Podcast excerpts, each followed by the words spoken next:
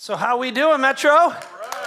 Boy, am I glad that you're here. If you are joining us live in the room or at one of our campuses via video or on the internet, we are so glad that you're here. We think you are in the right place. Now, we have been talking about this idea that there are a bunch of people behind the scenes, this whole idea of the behind the scenes type of crowd that tends to move things forward in this world. And what's interesting is that this is where most of us are. We're the people that appear at the end of the credit roll, not at the front of the film with your name in lights, right?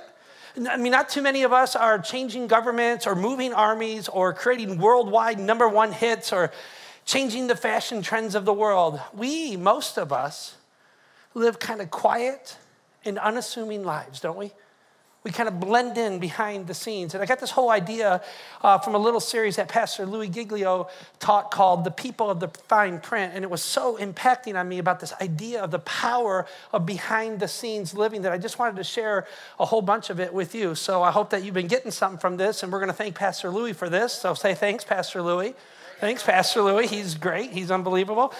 Uh, but it's true. Every movement and every invention, every great thing in human history, we have a way as a society, as a culture, to push a name to the top, to put one name in lights above all other names. But, but the truth is, is that there's an army behind the scenes making that happen. It takes an army to move anything great forward in life. It really does. Hey, I want to show you a couple pictures. Uh, I think you might find this interesting. Some of you guys remember way back in your life you went to this thing called prom and it was a big deal to you and you spent a lot of money at that me no no. You know, there's some people go, I'm not going broke over this whole deal. And, and so uh, if you look closely, you'll see that some people said, no, I think we can get this whole thing done for about 20 bucks, really. And if you, uh, if you look closely, you'll see a common thread in these little pictures. What do you see? Duct tape. Yeah, these outfits are completely made of duct tape. And I think that's a little bit crazy, but they're like, hey, we're going to get this thing done for, with like two rolls and 20 bucks, and it's going to be great, okay? Uh, I don't know if you know this, but there's actually an international prom outfit duct tape competition every year. It is international. It is like people all over the globe do this, and you can go online and check it out. There's all kinds of websites that will actually help you to learn how to do your own duct tape, you know, outfit. And I was thinking about this because my daughter's getting older, and she's like, you know, she's got these big lofty wedding dreams, and I'm thinking, honey, we ain't spending no thousands of dollars. It's 20 bucks and a couple rows of duct tape, and this thing will be done. It'll be fine. Uh, but, but you know, anybody in the room ever use duct tape? I think duct tape has been used for just about every single fix it thing in the history of the world, right? I mean, it is everywhere. And I don't know if you've ever thought about duct tape, but of course, there is a story behind the story. There's a story behind the scenes for everything that's great in this life, right? Including duct tape. Now, this is amazing, but the story uh, that centers around duct tape actually centered around a woman that you probably never heard of. Her name is Vesta Stout. Any Vesta Stout fans in the room? No, nobody's shouting for Vesta. Uh, but here's her backstory because in the 1940s, uh, she was a mother in 1940s and she had two boys that signed up for the military to do their part in the Great War, uh, World War II. And, and just like millions of other women, Vesta ended up getting a job in, in American factories as part of the war effort. I mean, this was just what the American women did. For the first time in mass quantity, they were going to work in the factory. And Vesta got a job at a factory called the Green River Ordnance Plant in, near Dixon, Illinois. Uh, and she felt that she was literally helping her sons in war. She felt that literally she was helping our servicemen in war. And so Vesta's job at the Green River plant was to inspect and to pack cartridges used in what they call rifle grenades. Uh, we call these uh, grenade launchers now, but essentially they were called rifle grenades. And both the Army and the Navy used them. And her sons actually used these products. And so these cartridges were packed 11 in a box. And then, of course, the boxes were folded over. They were taped shut with a thin piece of uh, essentially paper tape, and then they were dipped in wax in order to keep the moisture and the water away from them because they were live ammunitions.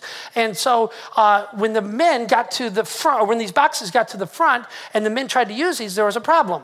The problem was that the tape was so thin that in the heat of battle, they would, the, the goal was to rip the tape and it would kind of bust the center seam of the wax off, and they could open the box and get to the munitions. But the problem was the tape kept breaking. It was thin and it, and it simply didn't work for the job. And literally, our men, think about this in the heat of battle, when they need the munitions the most, they were unable to get to them, and our men were literally losing their lives over this. And Vesta hears back from her own sons that this was happening on the front. And so she decides that she's going to do something about this. And she thinks and she thinks and she thinks. And she comes up with a totally different idea. Now, I want you to think about what would motivate a mother for this. I mean, you are part of the war effort, and your children are using the very products that your plant is producing on the front lines in the heat of battle.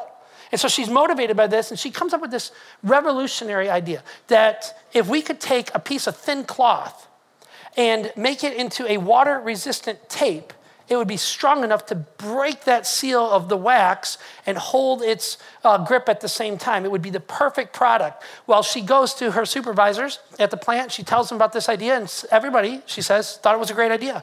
And everybody was high fiving and says, This is great. Months and months go by, and nothing ever gets done. No, nobody changed anything. There, there was no product development. And so, again, she's a mother. Her sons are at war, and she's very concerned about this. And so she does what any good mother would do she goes up the chain of command and literally writes the president of the United States, FDR. She writes a letter to him, and surprisingly, almost miraculously, it gets through to FDR. And it falls on very favorable ears because FDR also had sons at war.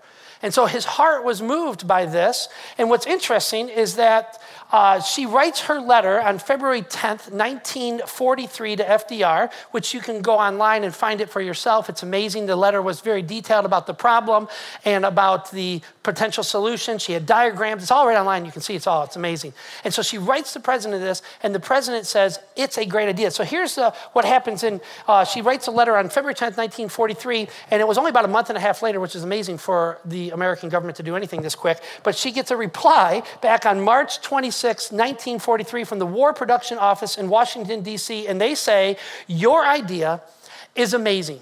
As a matter of fact, it is so amazing that we've already sent it into production. We've contracted with a company called Johnson and Johnson. Now, maybe you've heard of Johnson Johnson, right? Maybe you've used their cotton swabs, or you have used their toothpaste, or your, their deodorant, or something. But Johnson Johnson gets the credit for this idea called duct tape but there's a story behind it. The story is really Vesta Stout. And, and I want you to think about those kids who go to prom all these years later and they're wearing a duct tape outfit. And I'm wondering if they ever thought that there was a story behind the story. I wonder if they ever thought that Vesta Stout would somehow be connected to their story. Because there's always somebody behind the scenes, right? And that's how it works in our world. That's how it works also in the kingdom of God. There are always going to be these few visible people that kind of get lifted to the top, but in the kingdom of God, it does something different. It records the, the people who are behind the scenes, this nameless, faceless army that make great sacrifices, because in the kingdom of God, it is different. In the kingdom of God, it is not built on the talents and giftedness of a few but it is built on the sacrifices of the many. Absolutely, there are visible people who get lifted up, no doubt about that. But the viability of this thing called the church is not built on a few that stand on these stages. It gets built from men and women answering the small and subtle call of God in their life, responding to his leadership, responding to his spirit. So, if you've been around in this little series so far, you know that we have been referencing back to a little book in the Bible called the book of Colossians. Now, some of you who have been in the life of our church for a while know that we spent several months this last year inside of this little book called the Tupperware Gospel. And if you haven't seen that, you should go back and check that out. Um, but we've been just kind of dipping back into this book because I really think it, it serves as an incredible example. Because if you were to go to Colossians chapter 1, the very first book, it just opens up by saying, Paul, there's that high visible person. It says, Paul, uh, uh, uh, an apostle by the will of God, called by the will of God. And, and so it's like Paul, this superstar, Paul, this great planter of churches or starter of churches, Paul, this superstar Christian preacher, speaker, guy who, when he comes to town, everybody comes and listens. It says Paul, and I think there's a reason that this high visibility guy starts this off because sometimes high visibility people are needed to move ideas forward. But quickly we learn that there's another part of this book, a whole section of this book that's on the back end. It's like the credits rolling in a movie that says, yeah, there's, there's visible people. But the, but the viability of the church comes at the back end from all the people who are nameless and often faceless, who don't get their names in lights. They're the ones who serve relentlessly to make this thing happen, right? Y'all hear me so far? And so here's what I would like to do, if it's okay with you. I'd like to dip again back into the book of Colossians in chapter 4. And I want to introduce you to another um, behind the scenes kind of guy. And this guy is amazing. I, I, think, I think a whole bunch of people are going to like name your sons after this guy when we're done because this guy is absolutely amazing. You ready to meet another behind the scenes person? Anybody in the room? Yes, I think so. And so the book of Colossians, chapter 4, verse 7, it kind of launches out with this. And you may remember this part because we read this before. It says, Tychius or Tychius, we'll go with Ty because we like Ty. And it says, He will tell you all the news about me. He is a dear brother, a faithful minister, and a fellow servant of our Lord Jesus. And right there, that is a sweet description. If you're going to have a description about you, I'm thinking this is like a triple threat description. This is pretty good. It says that he is not only a dear brother, he is a Christian, but he is a minister. And it doesn't say he's just any average, ordinary minister, but that he's faithful. Not that he's perfect, but that he's faithful and he's trying to get it right. And he serves with a humble heart before God. He's a servant of God. Not a bad description, Ty. Not a bad Way to go. Y'all with me on that? But we're going to leave Ty in the behind the scenes mode right now, and he's okay with that. Uh, and we're going to introduce you to a new character because it goes on and it says this. He goes, I am sending him. Now remember, Paul is sending Tychicus with somebody else back from Rome to the church of the Colossians or to the Colossian church. And it says, I am sending him to you for the express purpose that you may know about our circumstances and that he may encourage your what? Your your hearts. And here it is for today. You ready for the new guy?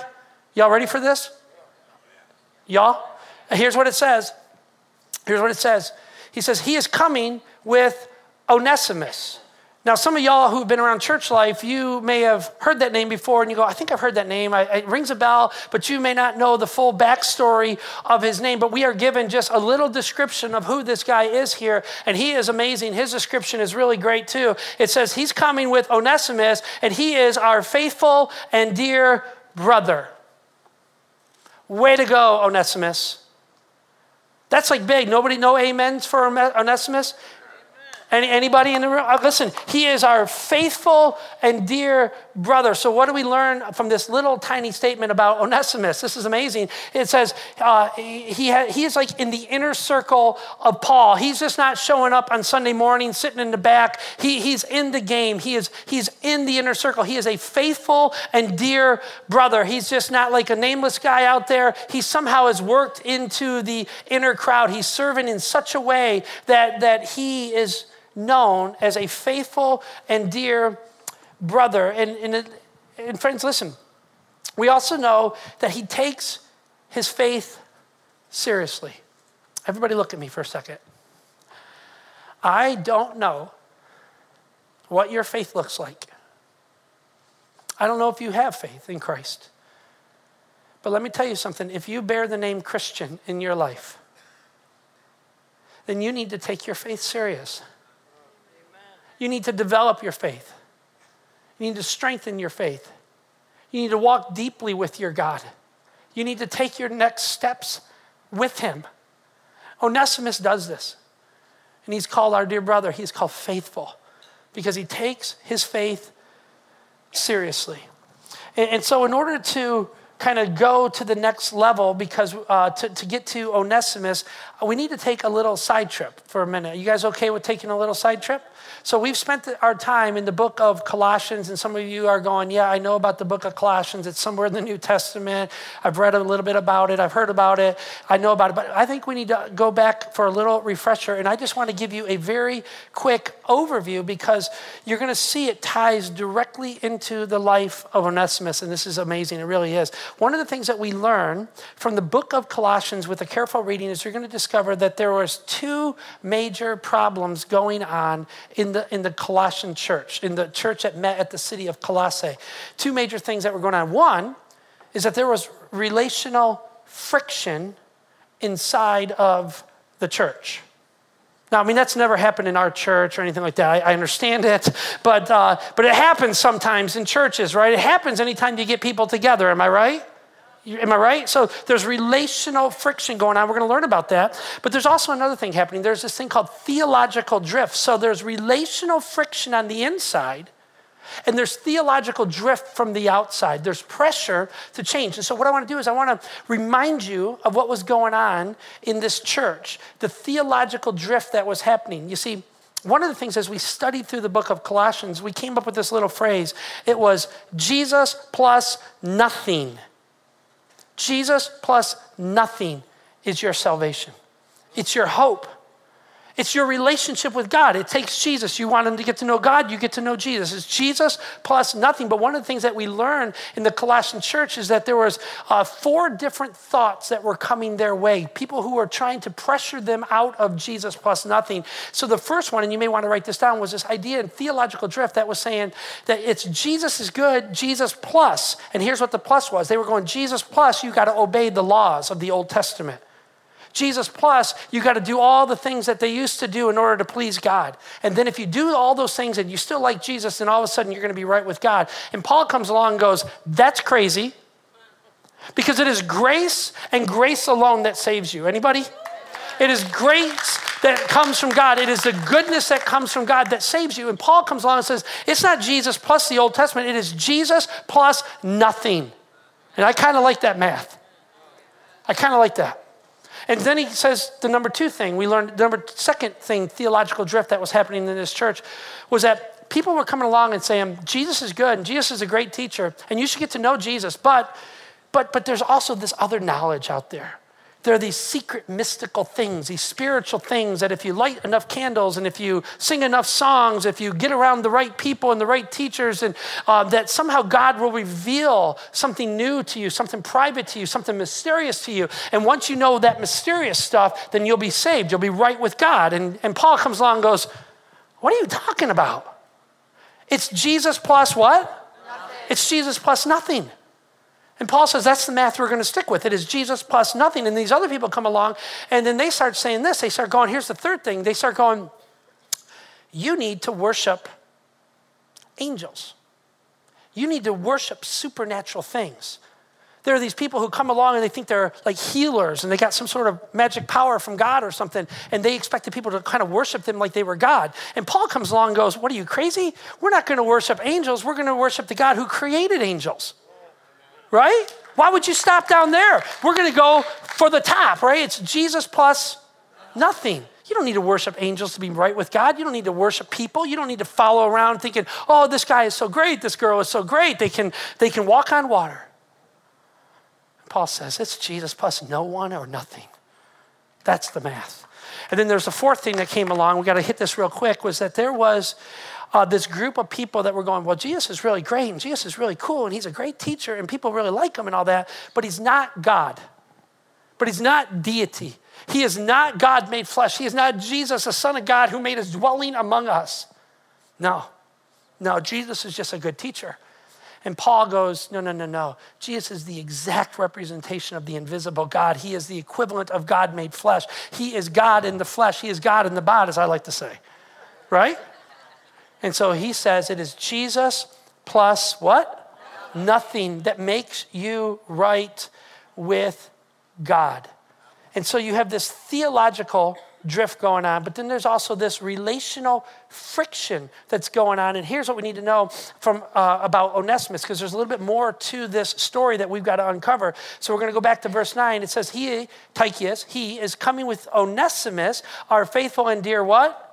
Brother. Then he gives us one little line. He says, Who is one of you? They will tell you everything that is going on here. Now, here's what's really interesting. Uh, they, Tychicus and Onesimus, they are from the church of Colossae. He is one of them. They, they're from that church in, in uh, literally on the other side of the Roman world. And now they're in Rome and they're hanging out with Paul. And so Paul is thinking about his little church at Colossae. And Paul is in Rome in prison under house arrest because he's waiting his, uh, his trial before, before Caesar. Because why? He preached the gospel boldly. Now he's in prison for his faith, for preaching, right? Because listen, when, when you're Caesar and you think you're God, and somebody else comes along and says, No, you're not. Jesus is the Son of God. Jesus is God made flesh. They don't take too kindly to that. And so they arrest Paul, they put him in prison. And now somehow we're going to learn uh, that they connect with Paul, Tychicus, and uh, Onesimus. And he's from the church that Paul has all these concerns about theologically. You see the connection starting? He's like, whoa, this is strange. And there's something more that we uncover about Onesimus. We had to dig a little bit deeper. If you uh, had an old fashioned Bible of sorts, you would turn a couple pages to your right and you would see there's another little book called Philemon. And we're going to learn something about how Philemon and Onesimus connect together. Listen to this Onesimus, this is going to blow your mind right now. Onesimus was a slave of a rich man in Colossae named Philemon. Onesimus was his slave. Now, some people go, well, that's kind of strange to be in the Bible like that. But let me tell you something. In this day, in this age, in the Roman Greek world, slavery was everywhere. It was in every household, in every factory, in every uh, house business. Uh, slavery was just part and parcel to the culture of its day. And so we learn something even crazier than, than the connection between Philemon in the scripture and Onesimus. Here's what we learn is that One- uh, Philemon was one of the elders, one of the leaders in the church of Colossae. And now you can see the friction, right?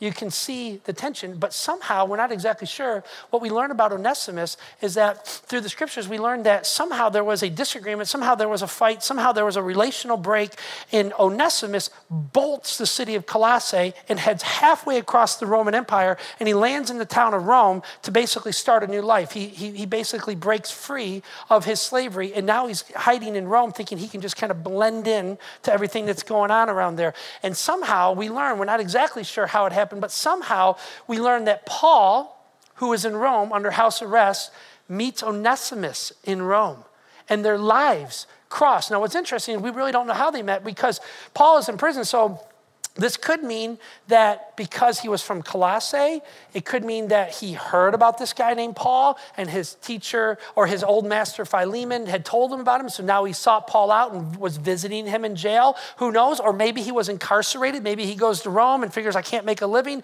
And so he steals something. Maybe they arrest him and they throw him in jail right next to Paul. Or maybe, or maybe even he was hired by the jail to help take care of the prisoners and he just intersects with Paul. But all we know is that these lives came together. And the thing we know about Paul is like no matter what he's doing, no matter where he goes, he's preaching, what is the word? Boldly. Anybody remember this? He's preaching boldly. He's like at Taco Bell, I'll take a taco and a burrito and I'm going to tell you about Jesus. That's just what he does. That's just what he does. And so he's sharing and he's sharing and he's sharing. And so somehow, listen, he starts to share the message of Jesus, the hope of Jesus, the redemption of sin in Jesus. He starts to share this with Onesimus, and Onesimus, Onesimus has this life transforming faith that comes into him. He gives his heart to Jesus, and everything begins to change. But Onesimus is like, well, I'm glad. I'm, I'm, I'm really happy to be here, and I'm really happy about all this Jesus stuff, but I'm not going back to Colossae. And Paul says, Oh, yeah, you are. Oh, yeah, you are. Paul is going to send him back. And I want you to think about this. Here comes this runaway slave. he's going to come back with this letter, this book that we now know, the book of Coloss- uh, Colossians. He's going to come to the church leaders and he's going to open the front doors of the church off Eureka Road. He's going to walk in. And can you imagine the relational friction? That's my runaway slave. And I want you to think about the intensity of this moment. In Roman days, you know this from history, that a master owned his slave. It was a matter of life and death. And Onesimus is probably freaked out, going, if I go back, he's going to have me arrested and beat and probably executed because that was the way of Rome, right? And so you can just imagine just how crazy relational this is. But Onesimus' story is in the scripture to teach us some things. And so here's what I would like to do, if it's okay with you. I want us to turn over a couple pages, or if you got a smartphone, I would love for you to dial up the book of Philemon in the Bible. It's one of the shortest books in the Bible. It's only one chapter long. And here's what we're going to do, church. We are to, we're just going to, at both of our campuses, we're just going to read it together, the whole book of Philemon. Is that cool? Okay, we're read. So, and this is a really good thing because there are people out there that say, oh, Metro doesn't even believe the Bible or teach the Bible. And you can say, you're crazy because at our gatherings, we read entire books all at one time. Okay?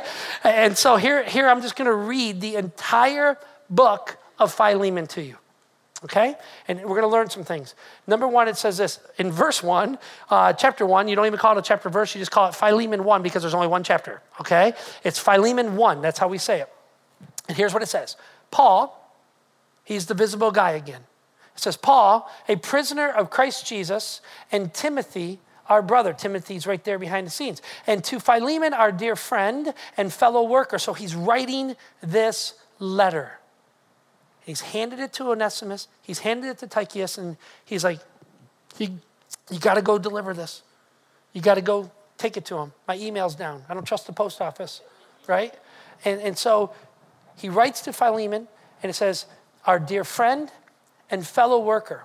Also to Apphia, our sister, and to Archippus, uh, our fellow soldier, and to the church that meets in your home. And I love that. There's some more behind the scenes people right there. Isn't that great? Somebody needs to go, Amen. These are the people that moved it forward.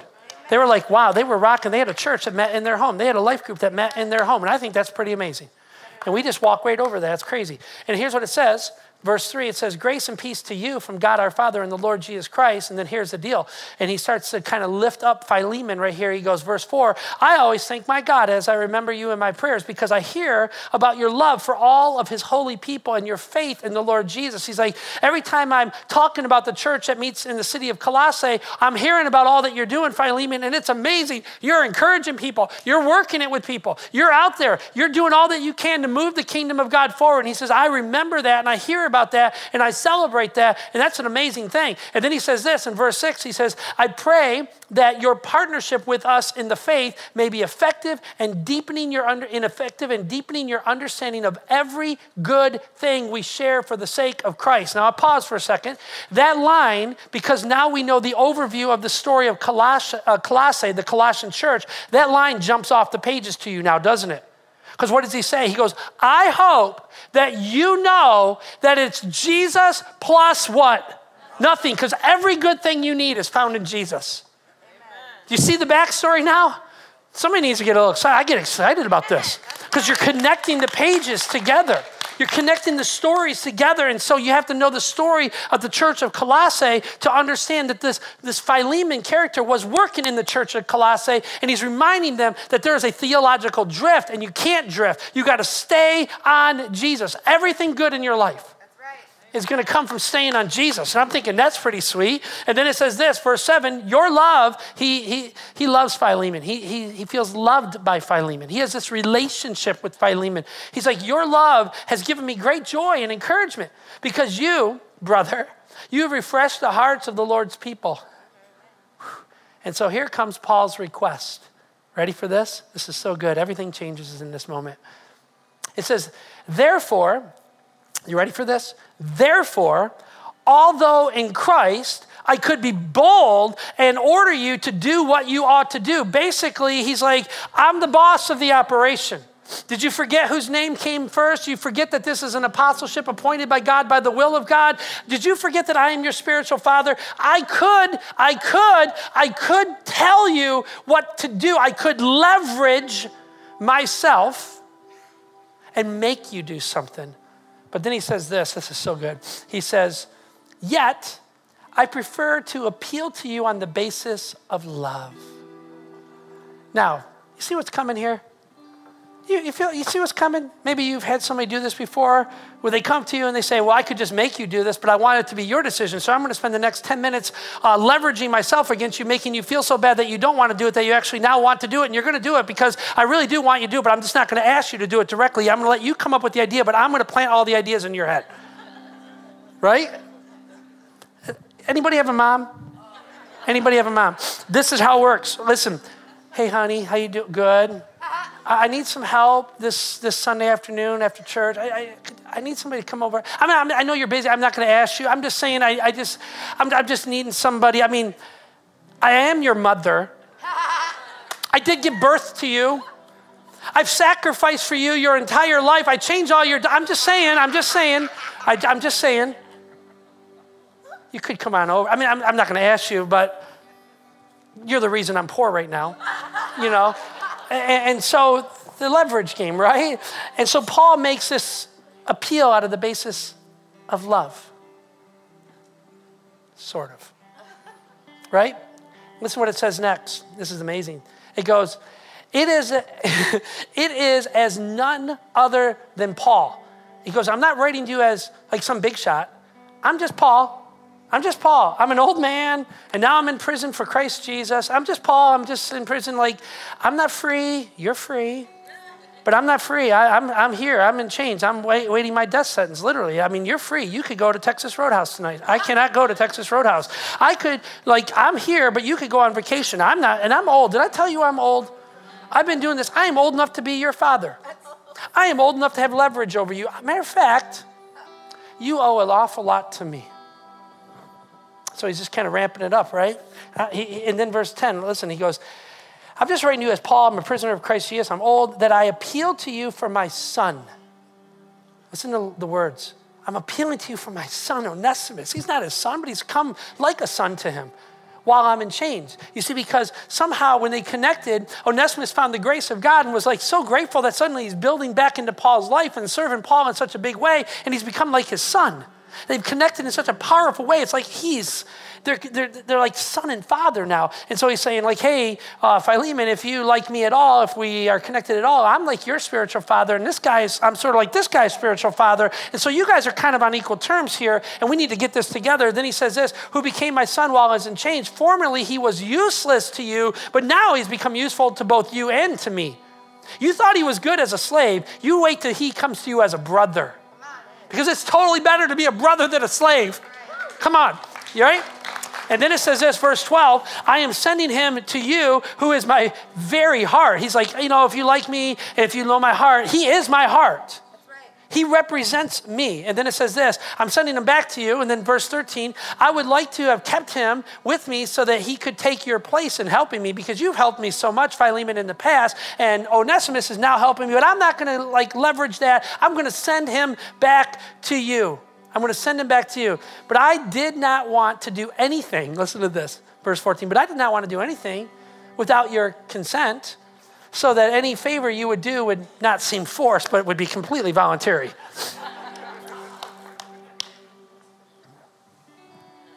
Remember, the stakes are sky high for Onesimus.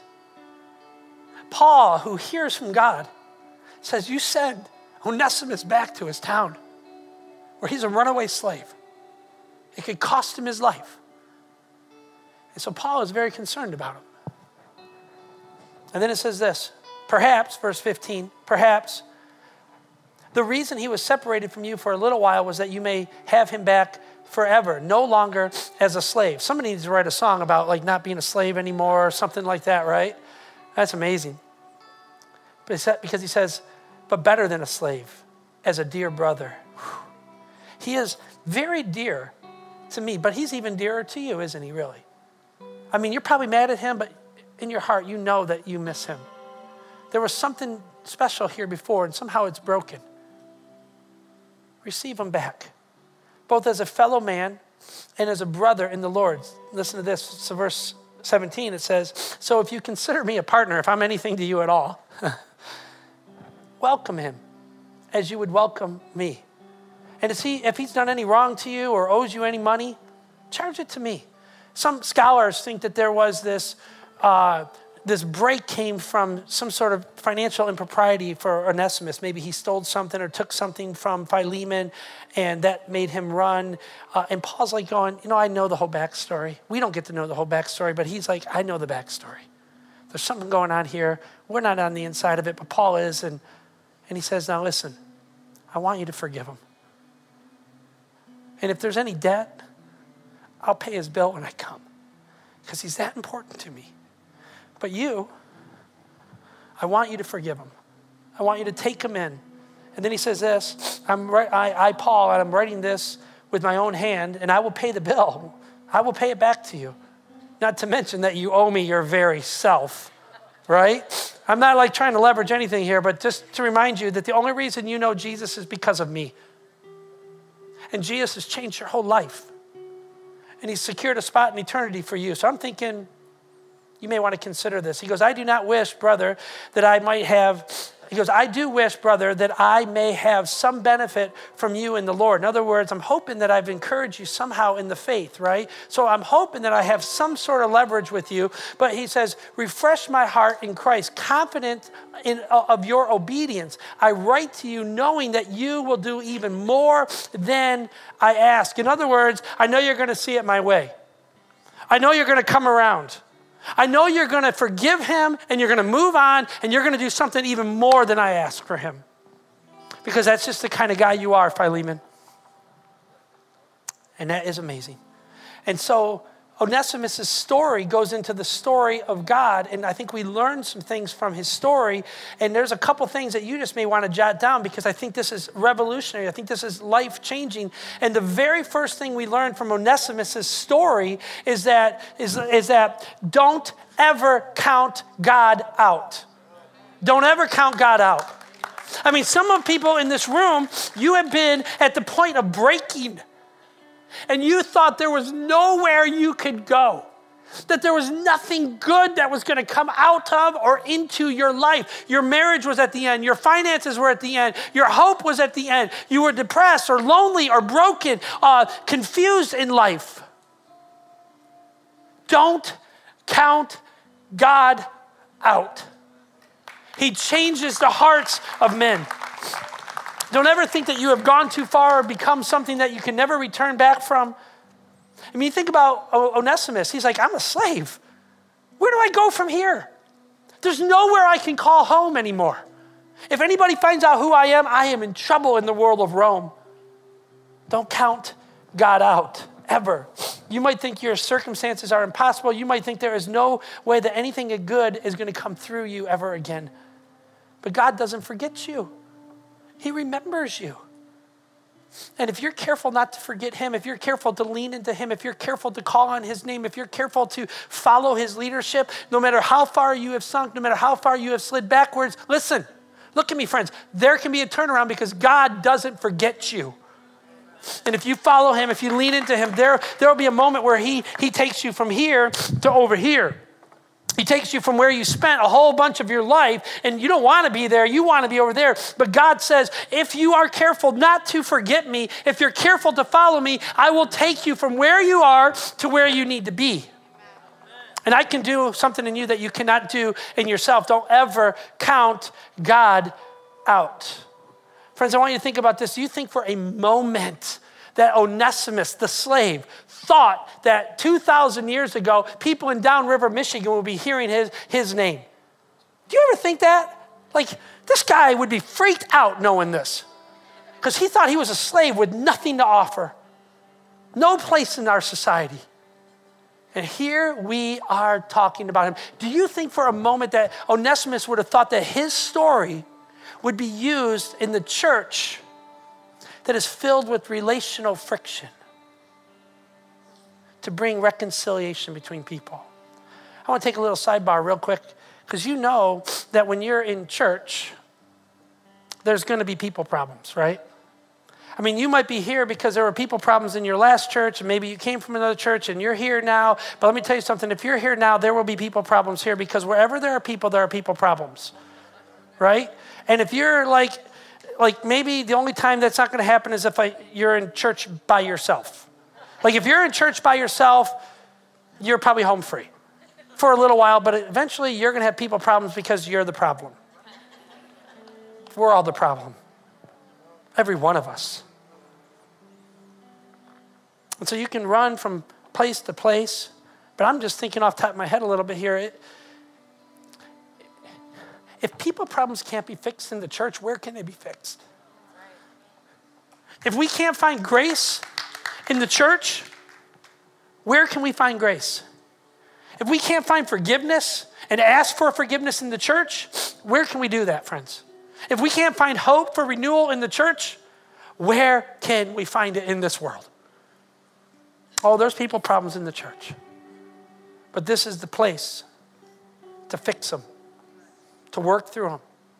Not to just run, but to work through them. And Philemon must be freaking out in heaven, or uh, Onesimus must be freaking out in heaven to know that his story is helping to mend relational problems in the church. It's amazing. I wonder if you ever thought that his name would begin the end of slavery in the Roman world.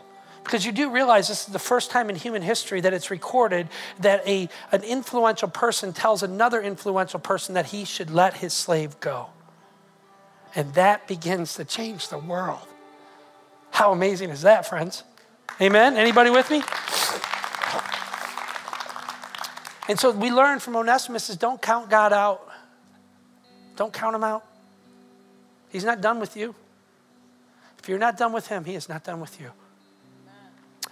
Here's the second thing I think you might want to write down. It's this is that the world can write laws, but Jesus changes the heart. Now follow me on this. The kingdoms of this world are subservient to the kingdom of God. Woo, that's big. I don't even know what that means. Let me, let me tell you something. The world says it's okay to have slavery, especially at this time. The world says it's okay to have bigotry and prejudice, even to this very day. And you can hide it in your heart. But the kingdom of God comes along and says, no, no, no, no, no. The kingdom of God, we are all even at the cross. We're all the same at the foot of the cross. That all men were created equal. And not only created equal, but they are equal standing with God. And you should treat them as such. Let me tell you something, friends. Uh, the, the, the spirit of the law that God gives is a moral law that trumps physical law. Where the law says you can stop here, God's law says, no, no, no, we're going to go deeper than that. We're going to go to the heart of the matter, right? You, see, in the world, you can mask your anger, you can mask your hate, but God deals with it on the inside.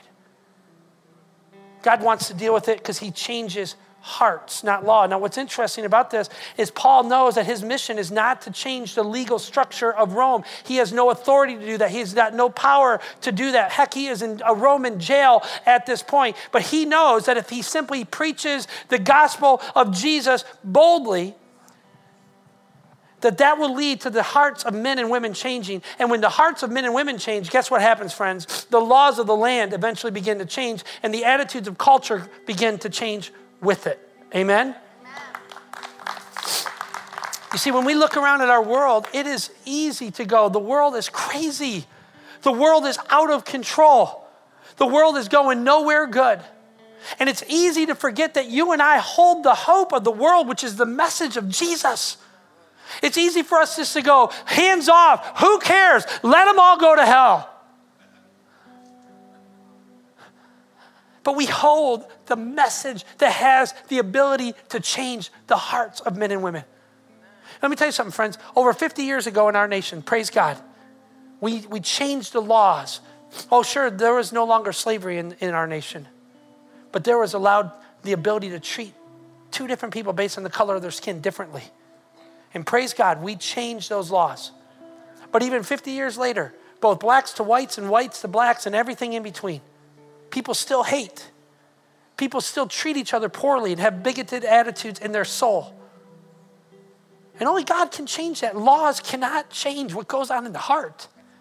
Jesus changes the heart. And if we change hearts, friends, we change the world. Anybody? Change the world.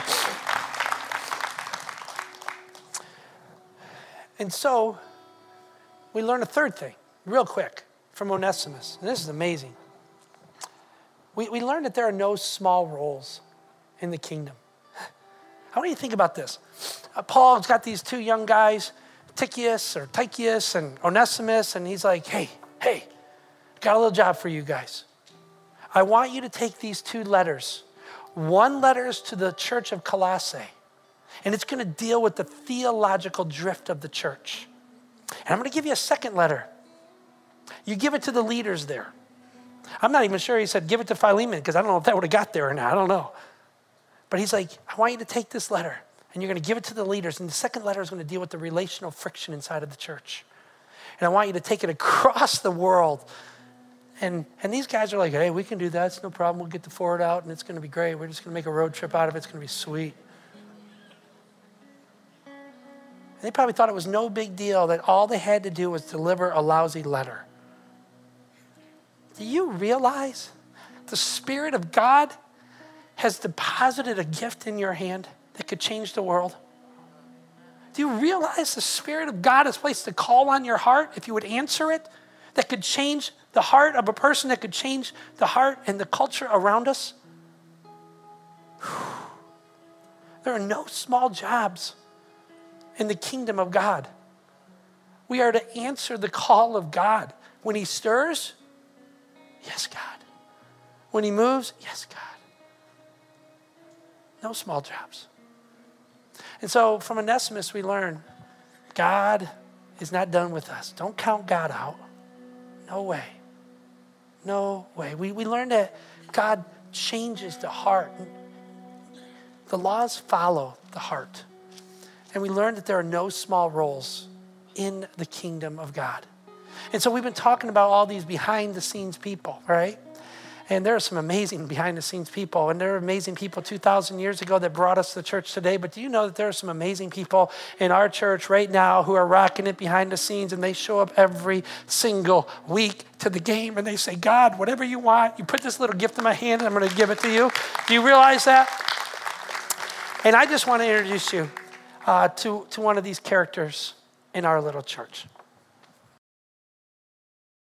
Hey Metro, we are in the middle of our series called Behind the Scenes, and we've been talking about how there are those people who are under the surface, who, who kind of make it happen around churches like ours, who, who do a tremendous amount of work. You don't see them, but they're the ones who keep it all going. And uh, we are doing something tonight that's kind of crazy. Uh, we're going to honor somebody who serves with you, Toby, over at Alive. We're going to honor him in a big way by giving him a car, yep. a sweet car. Crazy. And uh, so, who are we going to honor tonight? We're giving it to Philly B tonight. Philly B. Yep, Philly B. Philly B. Now tell us about Philly B. Philly B, that's Phil Batway if you don't know who that is. But Philly B is someone who serves in Alive 100% everything he does. He loves our kids, he loves our ministry. And dude, when you think of Phil, you just know that in your heart that this dude loves Jesus. Yeah. Like when you think of him and leaders like Phil, there's people who are visible leaders and then people who kind of make us viable. And he's one of those people that just makes us a viable ministry. You know what, yeah. you know what I mean? Yeah. And, and, so Phil has been faithful for a lot of years.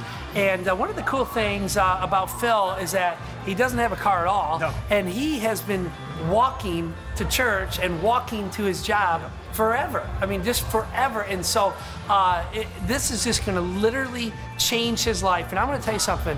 Uh, he has helped change the lives of a whole bunch of kids, even though he's never stepped on a stage. He doesn't talk, he doesn't preach, he doesn't do music. But Phil is behind the, yeah. the changing of so many lives. And so, uh, right behind these doors, Alive is going, and uh, we are going to take these kids. And here's what we're doing. This is crazy. Uh, we are going to we're going to trick Phil. We're going to send Phil out of the room and we're gonna like say, Phil, we got we got to go have you do something. And so Phil's gonna go out of the room, and uh, Chris is gonna tell the, the, the the teens that we're gonna go out to the back lot and we're gonna do the whole high five tunnel and all that kind of stuff. And then Phil's not gonna know what hit him because he's just gonna come out. And he's like, "What's everybody outside for?" And he's gonna go right out, and boom, there's a new car.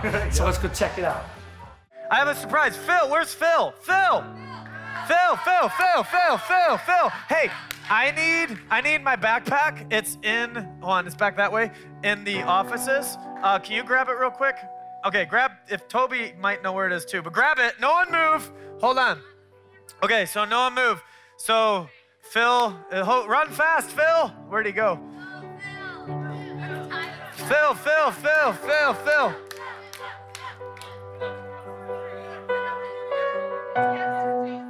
Okay, so hey, okay, everyone, listen, listen, listen, listen, listen. You guys remember the love movement? Remember that? Well, look, we're about to give away a car to Phil. Okay, so sh- oh, oh, yes, yes. Oh, oh, oh, shh, hold on.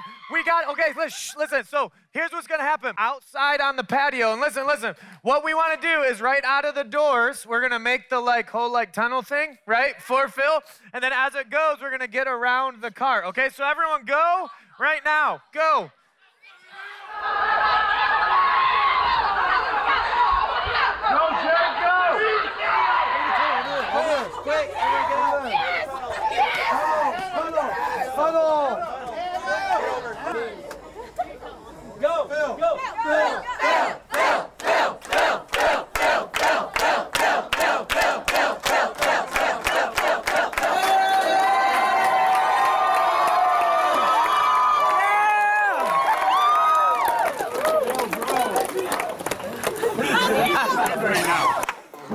What is going through your mind? I don't know. Do you remember the love movement, 2K17? Yes, I do. Dude, well, we love you, man, and you serve us and Jesus so faithfully. Yeah. But dude, we thought you were the perfect fit for this car. So this is your brand new car, man. Give it up.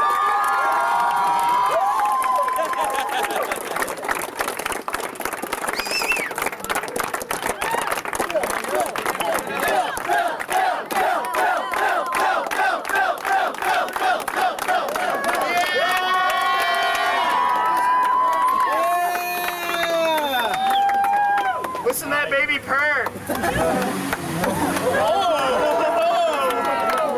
Okay, shh. Hold on. Shh. So, hey, so if you guys don't know, Phil literally walks to church every single time he's here from his home. And that's how much he loves you guys. That's how much he loves this church. And Phil, we love you, buddy. And uh, we've been stalking you a little bit and uh, kind of found you around because we know you have a heart of gold, man.